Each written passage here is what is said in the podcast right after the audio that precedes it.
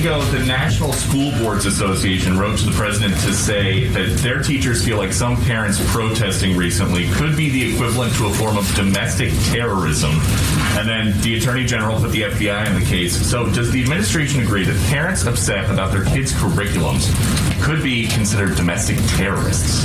Well, let me unravel this a little bit because the National School Board Association is not a part of the U.S. government. I'd point you to them. What the Department of Justice said in a letter from the Attorney General is that, quote, threats against public servants are not only illegal, they run counter to our nation's core values. That is true. These were threats against public servants, threats against uh, members of the school board. Uh, regardless of the reasoning, uh, threats and violence against public servants is illegal. That's what he was conveying from the Department of Justice. Well, that's Jen Psaki. Welcome back to the second hour of the Tobler Show. That's Jen Psaki talking about the memo from Merrick Garland that mentioned more than direct threats. It mentioned intimidation and harassment. Miss Psaki talking about the National School Boards Association. Um, and so don't try to gild the lily. This was an expansive statement that was meant to muzzle parents who are concerned about what their children are being taught. And the last time we checked about it, in the checked on it, the public schools are in fact um, run by and funded by we the people.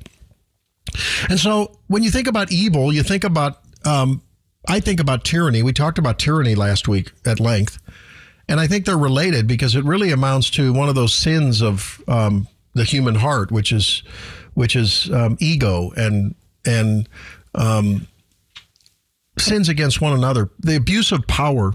And you can tell in the tone of Psaki's voice, you can tell in that condescending attitude, um, her nonverbal language, if you will, uh, certainly speaks to that. But it gets worse in the political circles around DC and everything about that, where five or six, depending on the year, out of the top 10 richest counties in America surround DC. Virginia, Maryland. And what can you say? But when you know you follow the power and you find the money, and you find the money, you'll eventually find the power. Silicon Valley, Washington D.C. Those are now the centers of power in this country. So we pivot from that um, expression of the wellspring of evil, which is from the the overinflated and self-aggrandizing human heart at some point and brain to Joe Biden. And and in the wake of a, a protest, someone protesting Kyrsten Sinema's opposition to a absolutely devastating tax and spend bill called budget reconciliation. She and Manchin are the only holdouts.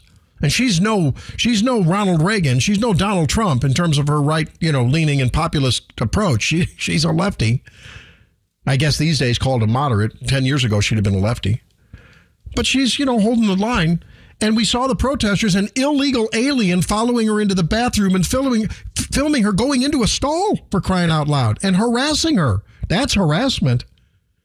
And here is what Dear Joe, Uncle Joe, mild mannered Joe, which I don't buy, whenever he leans into the mic and goes, just get the vaccine, just pay your taxes. When he does that, I mean, that's like, oh my God, I hope there's not a Gatling gun anywhere around. It'd be in the next the remake of the Sopranos. Just get your taxes paid. That's a patriotic thing to do. Well, here's what good old Uncle Joe says about protesting, harassing Kyrsten Sinema in a ladies' stall, bathroom stall, by an illegal alien. Go. Mr. President, uh, you're talking about how you have 48 Democratic votes right now. The other two uh, have been pressured over the weekend by activists. Joe Manchin had people on kayaks show up to his boat, TL at him. Senator Sinema last night was chased into a restroom. Do you think that those tactics are crossing a line? I don't think they're appropriate tactics, but it happens to everybody from the, the only people it doesn't happen to are people who have Secret Service standing around them. Um, so uh, it's, it's, it's part of the process. So that's the president of the United States legitimizing an illegal alien going into a stall and harassing a U.S. senator. as an aside, let me just comment that I heard some talking heads the other day. I forget which channel, whether it was CNN or whether it was, I don't know, I, I monitor them all. Talking about a U.S. senator. No one should do. I'm sorry, ladies and gentlemen, every one of you and me, even Max, shouldn't be harassed that way. Just kidding you, Max. well, maybe Max, if he if he does a bad review on I'm one of those fine with it. adventure Marvel movies that I like, and he sort of disses us common people who like that kind of stuff, eh, we might harass him a little bit. No, no, we covered that last week. Max actually didn't didn't um, put me down because I like the Marvel, you know, simple-minded universe of the Marvel things with the Iron Man. I Totally like fine. those. Totally fine. Okay. Okay. I, I, I did have a hard time even making it through the second Wonder Woman movie, though. I did. I didn't. That, that wasn't very good. I, it didn't impress me that much. Um, eh, but I digress. The point is the fact that the president can legitimize what I would. That's evil. To me, that's evil. It's not evil in the sense of the Holocaust, but it's evil. It's an expression of evil when someone thinks they can go and, and walk into a stall and harass someone with the iPhone going. And then what is wrong with Joe Biden? Oh, and did you hear about this? Bernie Sanders. So Cory Booker organized a letter, uh, you know, saying that condemning this, a statement uh, uh, condemning the recent protest against the uh, against his colleague. So. Um, Uh, Cory Booker, and I think there were several other signatories. I think maybe even AOC, I'm not sure, but there were a lot of people who signed it. And guess what? Sanders wouldn't sign it. And so Sanders' communication director asked the statement to be edited in order for him to sign it. So now he's holding hostage a reasonable statement against this kind of outrageous behavior against a sitting senator. And and Sanders' team says, quote, while we hope Senator Sinema will change her position on prescription drug reform and support a major reconciliation bill, you know, put, they wanted to insert that to make a political statement. The politics have gone crazy in this country. It is going to be our ruination. We are going to be looking at a virtual civil war, if not an actual civil war, if we don't watch it. Where are the reasonable minded people? Here's another instance of I'm sorry, maybe it doesn't rise to again the evil that that we we've seen when people, you know, walk into a house and rape and kill someone. I'm not but it's there's a there's an element of evil that is wasping throughout the air in the swamp and through the halls of Congress. The other day, after after Mitch McConnell took a political hit and spent a lot of political capital in his own caucus to extend the debt limit, I don't think he's stupid. I think he's doing this for a purpose. When people are, when it's Christmas time and people will not be so willing to hold anything against him uh, or, or give basically his own team giving him credit for raising the debt limit extensively, he'll have the, I think he'll have the, or he'll hold the Democrats hostage to whatever he needs to, to, to extend the debt limit. He's pretty crafty. But he did, he blinked. And in wake of that, instead of a gracious, hey, thank you, Mitch McConnell, maybe this is the beginning of a new way when we can begin to talk together, like like uh, Tip O'Neill and Ronald Reagan worked together, and we worked across the aisle, and the Blue Dogs and the Republican, blah blah blah. Instead of that, here's what Chucky, don't get between me and a microphone, Schumer said. Cut eight. On Monday morning, I said we needed to pass a bill to address the debt limit by the end of the week, and that is exactly what we did. Republicans played a dangerous and risky partisan game, and I am glad that their brinksmanship did not work. For the good of America's families, for the good of our economy, Republicans must recognize in the future they should that they should approach fixing the debt limit in a bipartisan way. What is needed now is a long term solution so we don't go through this risky drama every few months. And we hope Republicans will join in enacting a long term solution to the debt limit in December. We're ready to work with them. Leader McConnell and Senate Republicans insisted they wanted a solution to the debt ceiling, but said Democrats must raise it alone by going through a drawn out, convoluted, and risky reconciliation process. That was simply unacceptable to my caucus. And yesterday, Senate Republicans finally realized that their obstruction was not going to work. No grace, no civility, no collegiality, just hammer and hammer and double down on the hatred and the vitriol. And I, I, I don't. Uh, to me, that you, can't say it's coming from anywhere but a heart that is hardened against against any kind of human decency. Chuck Schumer is not a decent man. And if he were here today in my home, I would tell him to his face that was an ungracious, uncivil, and frankly un American thing to do. And it's the same, it's that's the same kind of behavior that I think Donald Trump was guilty of and that got him in trouble with many people who otherwise would have voted for him.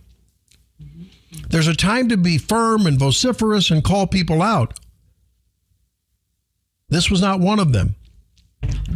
And if you heard, there was another little thing in there that he said uh, they wanted the Republicans wanted us to go through the long and drawn out and circum uh, the, the convoluted process of budget reconciliation. Hello, Chucky baby, what are you doing with the budget reconciliation when you want to spend 3.5, 4.5, 5.5? Well, how many 0.5 trillion is it?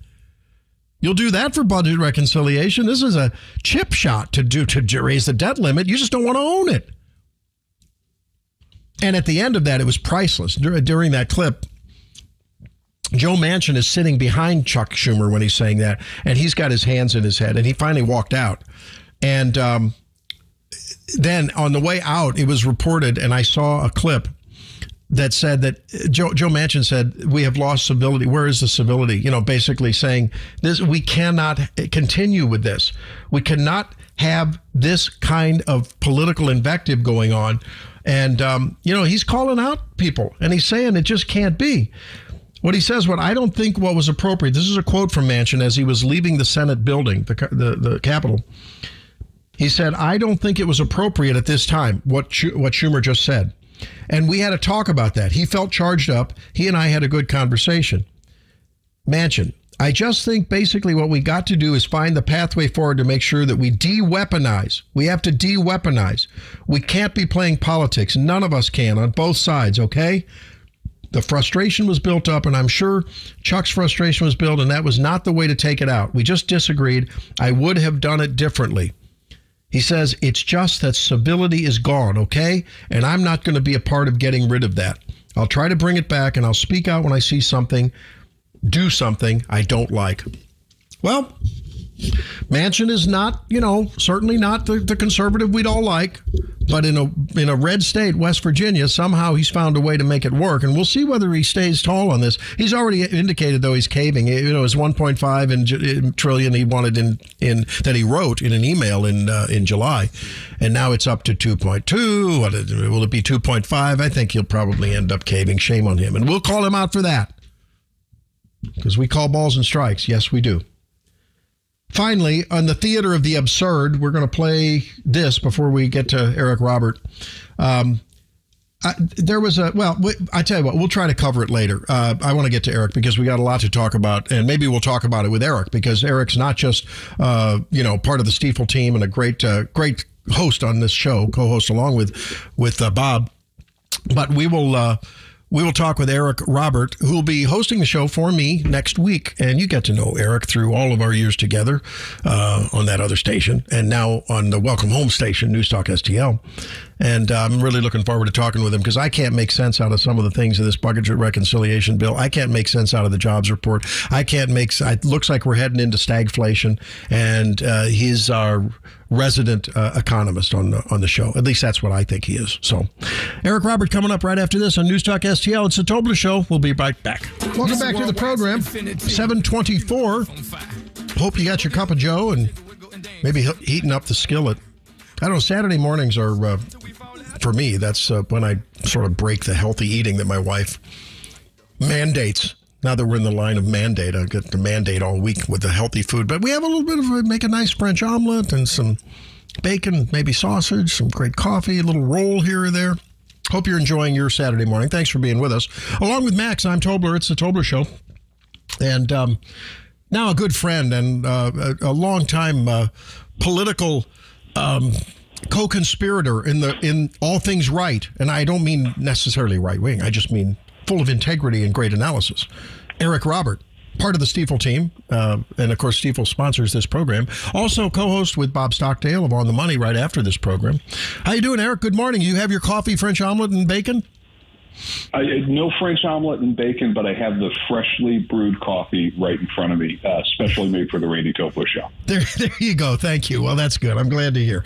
Hey, uh, I, I, wanted to talk. There's so much to talk about, um, and I guess we should start out. I wanted to talk with you about the budget reconciliation process and, you know, what that kind of infusion of money generally means into the economy. While it's said that, um, Uh, you know, I mean, the, the, I, I don't remember the exact ratio that Nancy Pelosi likes to say, and those on the left, but it's like, well, for every dollar of government spending, it generates three dollars of economic activity. I've never, I've never made sense out of that, Eric. How can 2.5, 3.5, 5.5 trillion dollars over 10 years do anything but devalue our the value of a dollar and inflate the prices of things we pay at the market? Can can you help us understand that? Yeah, listen, anytime you have uh, politicians speaking about uh, economics and economic growth in terms of the actual numbers that would derive from one of their massive spending bills, it's it's just politics, Randy. So there, I, I, can't explain it because it's not explainable. Uh, spending whether it's you know 1.5 trillion dollars or 3.5 trillion dollars, in doing so with significant tax increases, but trying to say that that's going to be solved through economic growth due to the spending, it, it just doesn't make sense. Um, but it's a selling point that you see happen all the time whenever massive spending bills are wanting to get passed. Now, I say that on one side, but you also have to understand that you know, a government spending does drive some level of economic activity. So there's just kind of like there's good debt and bad debt in your personal financial life.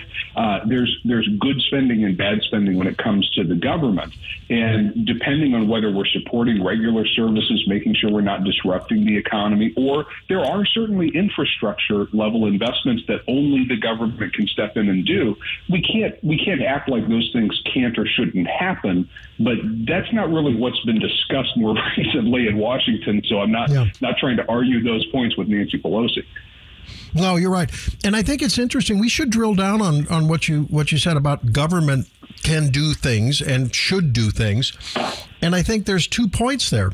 One is yes, there are things that it takes the collective contributions of the people to be given through taxes to the government to then administer in behalf of the common good, right? That's a constitutional principle. What I'm troubled by is that the federal government has taken more and more and more of a cut of our overall tax burden and taken a huge swath of overhead.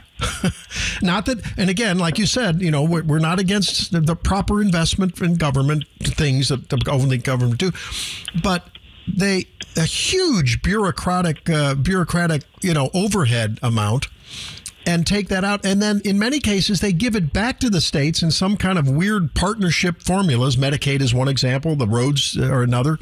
Um, and you wonder at what denomination of government should some of these only government can do items be invested in by the people?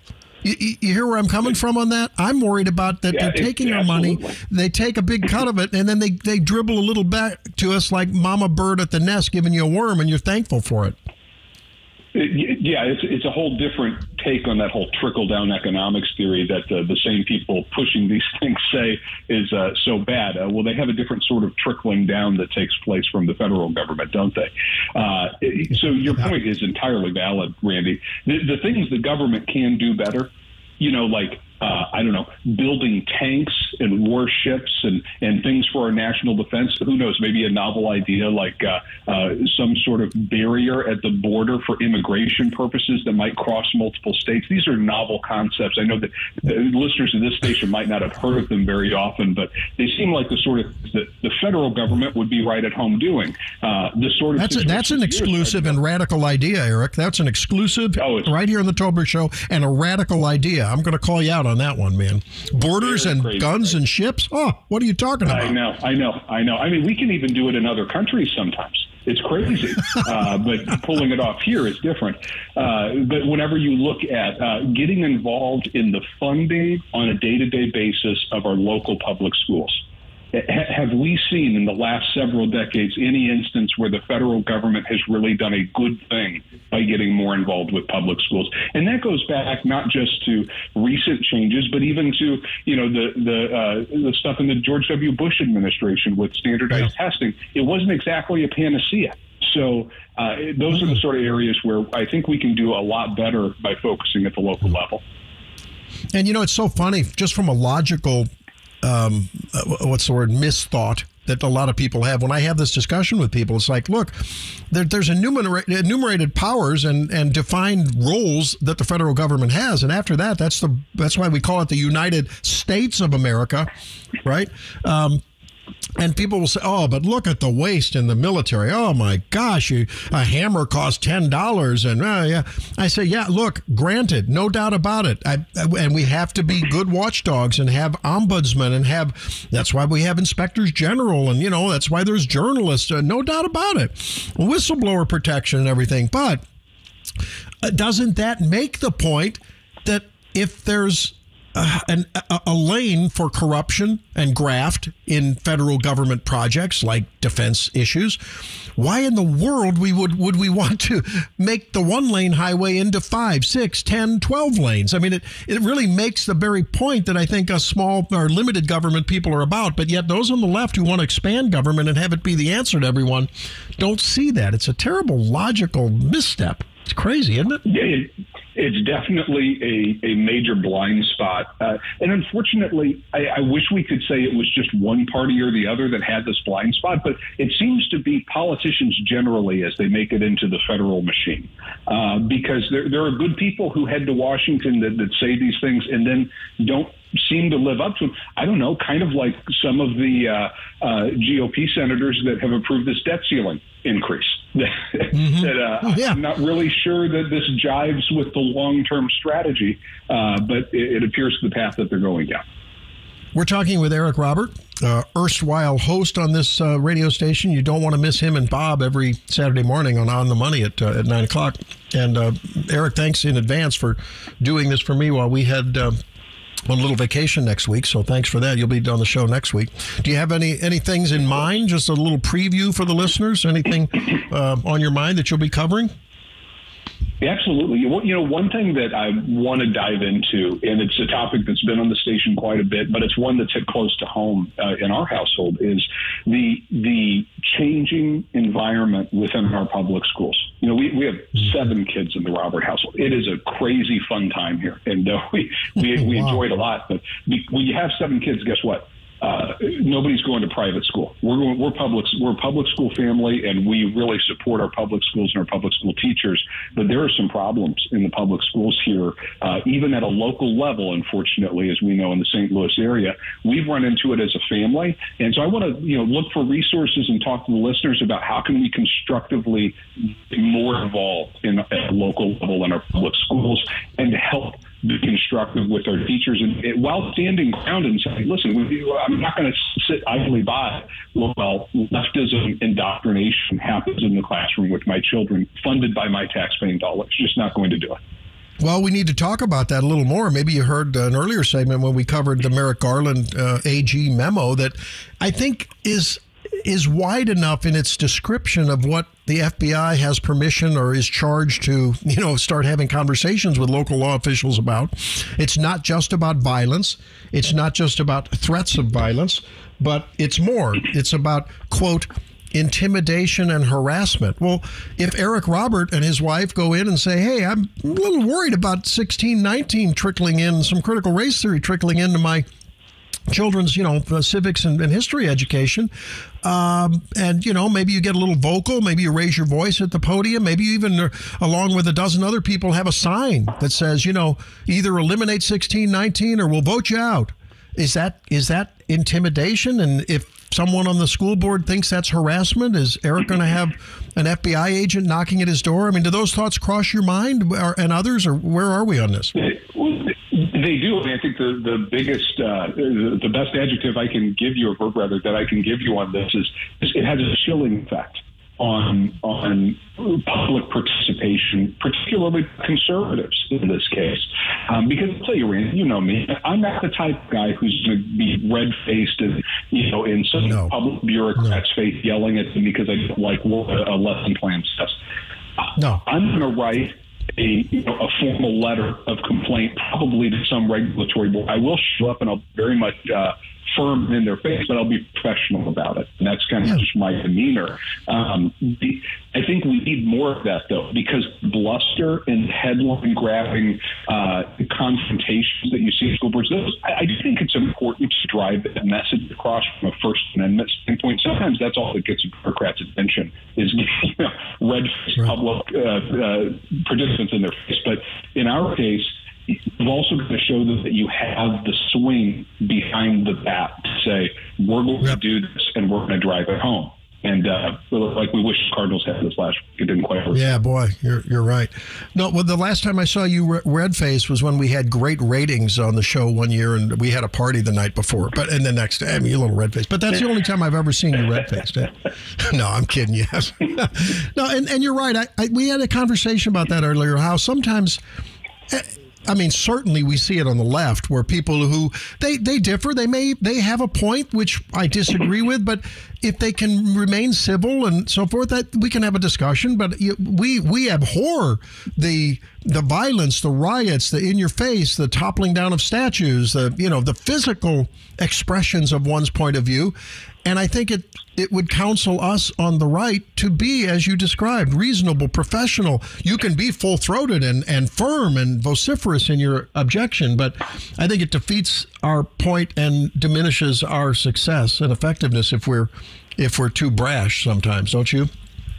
It, it, it, it certainly does, and, and that's not to say that it doesn't. We have to recognize, no matter what you do, if if you're a conservative, you're going to be portrayed by the media as red-faced and blustery and, and throwing a fit. Right? That's just Right. the, the, the, car, the deck is stacked against us. But don't give them the in, and then it's that much more powerful whenever you're right, which which we are. Yeah, we are right, and not not just right. We're always right, which is why I don't go golfing much because it always ends up in the fairway to the right. I slice that way too. It's just bad.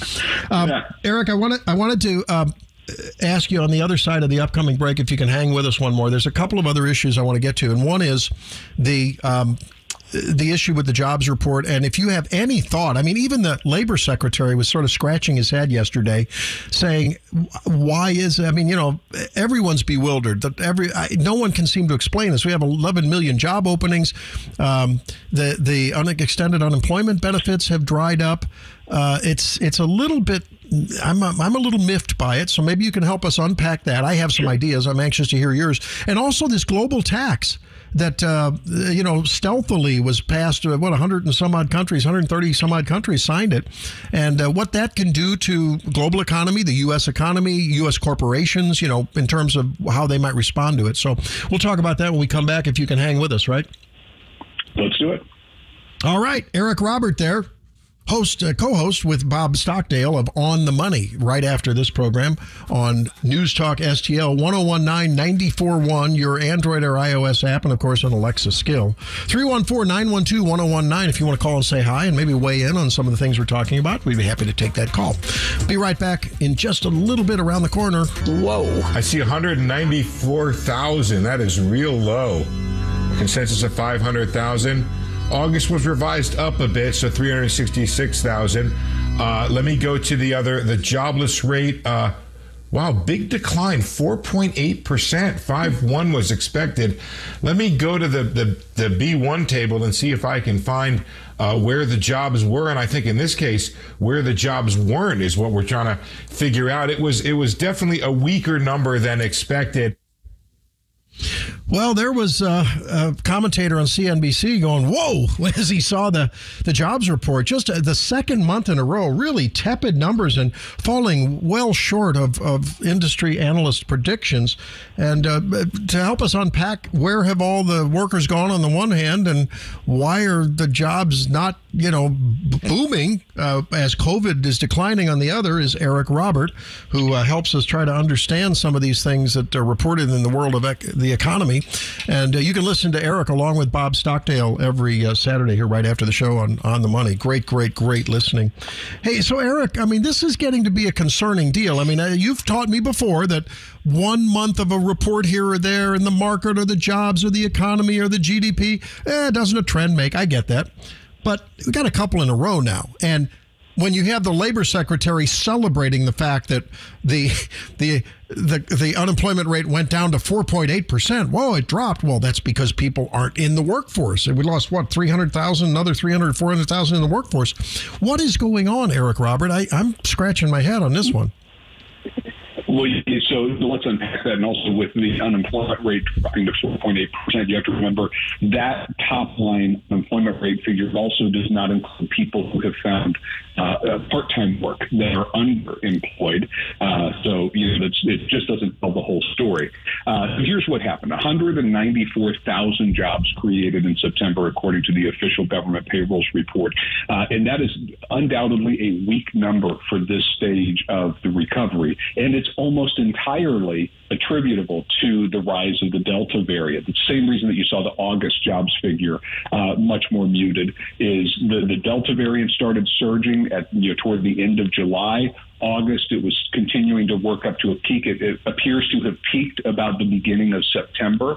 And then September, it's been declining, but it certainly has been at, at, very high levels, and that's weighed on the labor market. But if you get below the top line, Randy, you have to look at where were those jobs? And what actually happened was the uh, private sector actually added 317,000 jobs last month, according to the government's release, and that's that was a, more in line with expectations, if not a bit above them, for the private sector. The problem is the government, public sector. We were talking about whether government spending can impact uh, economics at all. Well, here you go. Public sector jobs, primarily at schools fell by 123,000, offsetting uh, almost half of the private sector job creation.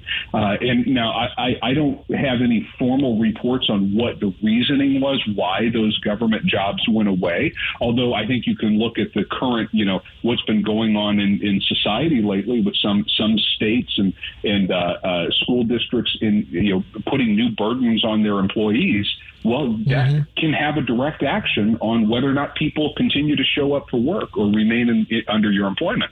Um, so, one thing to keep in mind on the private sector side here, the private sector is what's going to be driving this economy home, not uh, not a, a, whole bunch of government spending or or the government hiring half of America. That's not what's going to get you a true recovery. ADP, which is a private payrolls firm, also releases a monthly uh, kind of a preview of what they think happened based on their payroll data. Uh, ADP showed private jobs rising by 568,000 for the month of September, which was above expectations. So when you put all that data together, both the government release and the ADP release show private sector job creation actually outpacing expectations, but the government was the drag on job growth at least.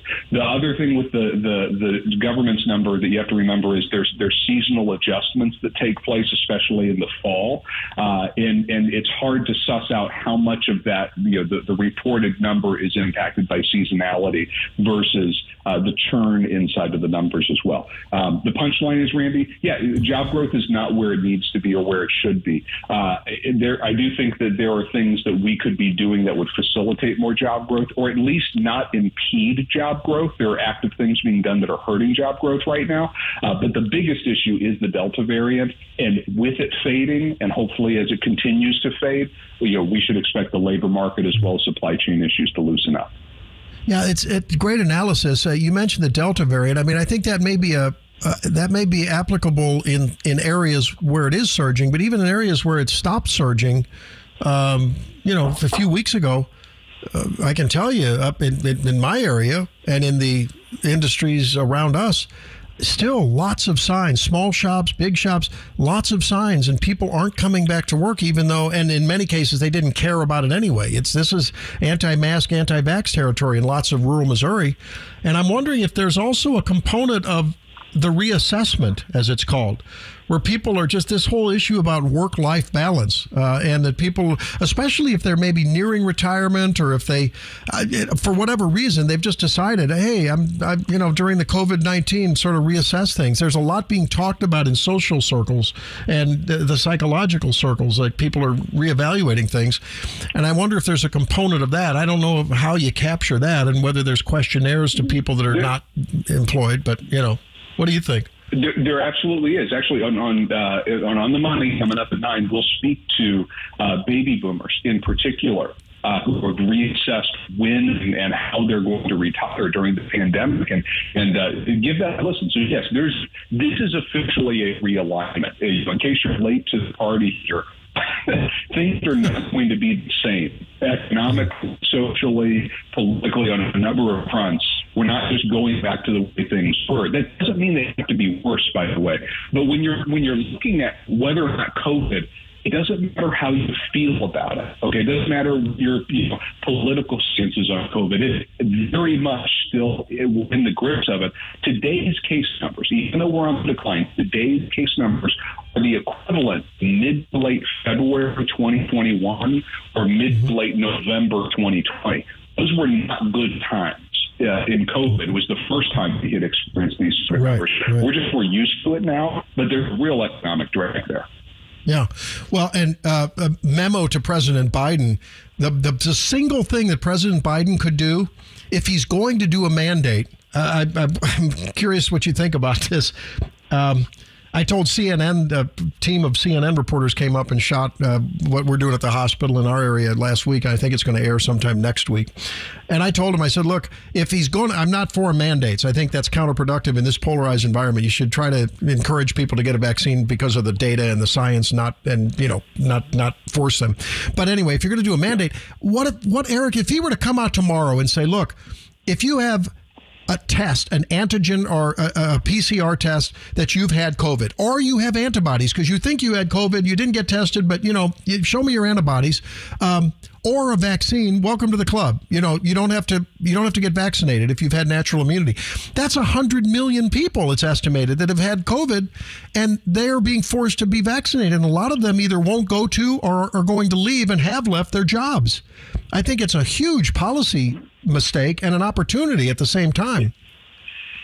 It is. It, it, I do think it's a huge policy mistake if we're prioritizing economic growth and job growth. Uh, anything that gets in the way of that is an issue, especially in the, the situations you're referencing where, where it's largely just unnecessary. We're not. I, I mean, I do think things like you know vaccine mandates when you're talking about working inside of a hospital. Uh, I'm not defending it. I, I, you're the doctor, Randy. You're the guy who runs the hospital. I'll defer to your guidance and wisdom on that issue. I can at least wrap my head around it. But when you're when you're talking about you know people going to work at a department store, uh, what?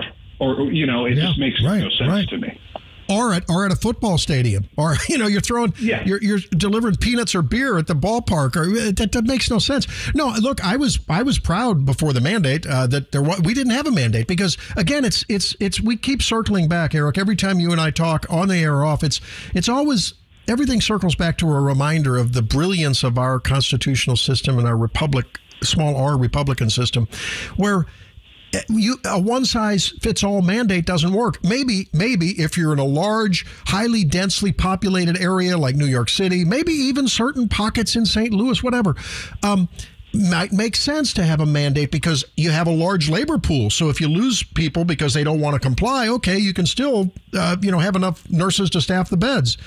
But in rural America, for instance, that doesn't make sense. We're already struggling with enough people to man the beds and woman the beds, if you will. Yeah. And and so we're going to put on N95s and respect people's decision because it's more important to me to have someone in the bed rather than to have everyone vaccinated but not enough people you know and that's that's where i struggle with these these command and control type type protocols Absolutely, and recognizing that uh, there are entire wings of hospitals, rural hospitals as well as urban hospitals, it, despite how it's being portrayed in the media, they're, they're not dedicated to COVID.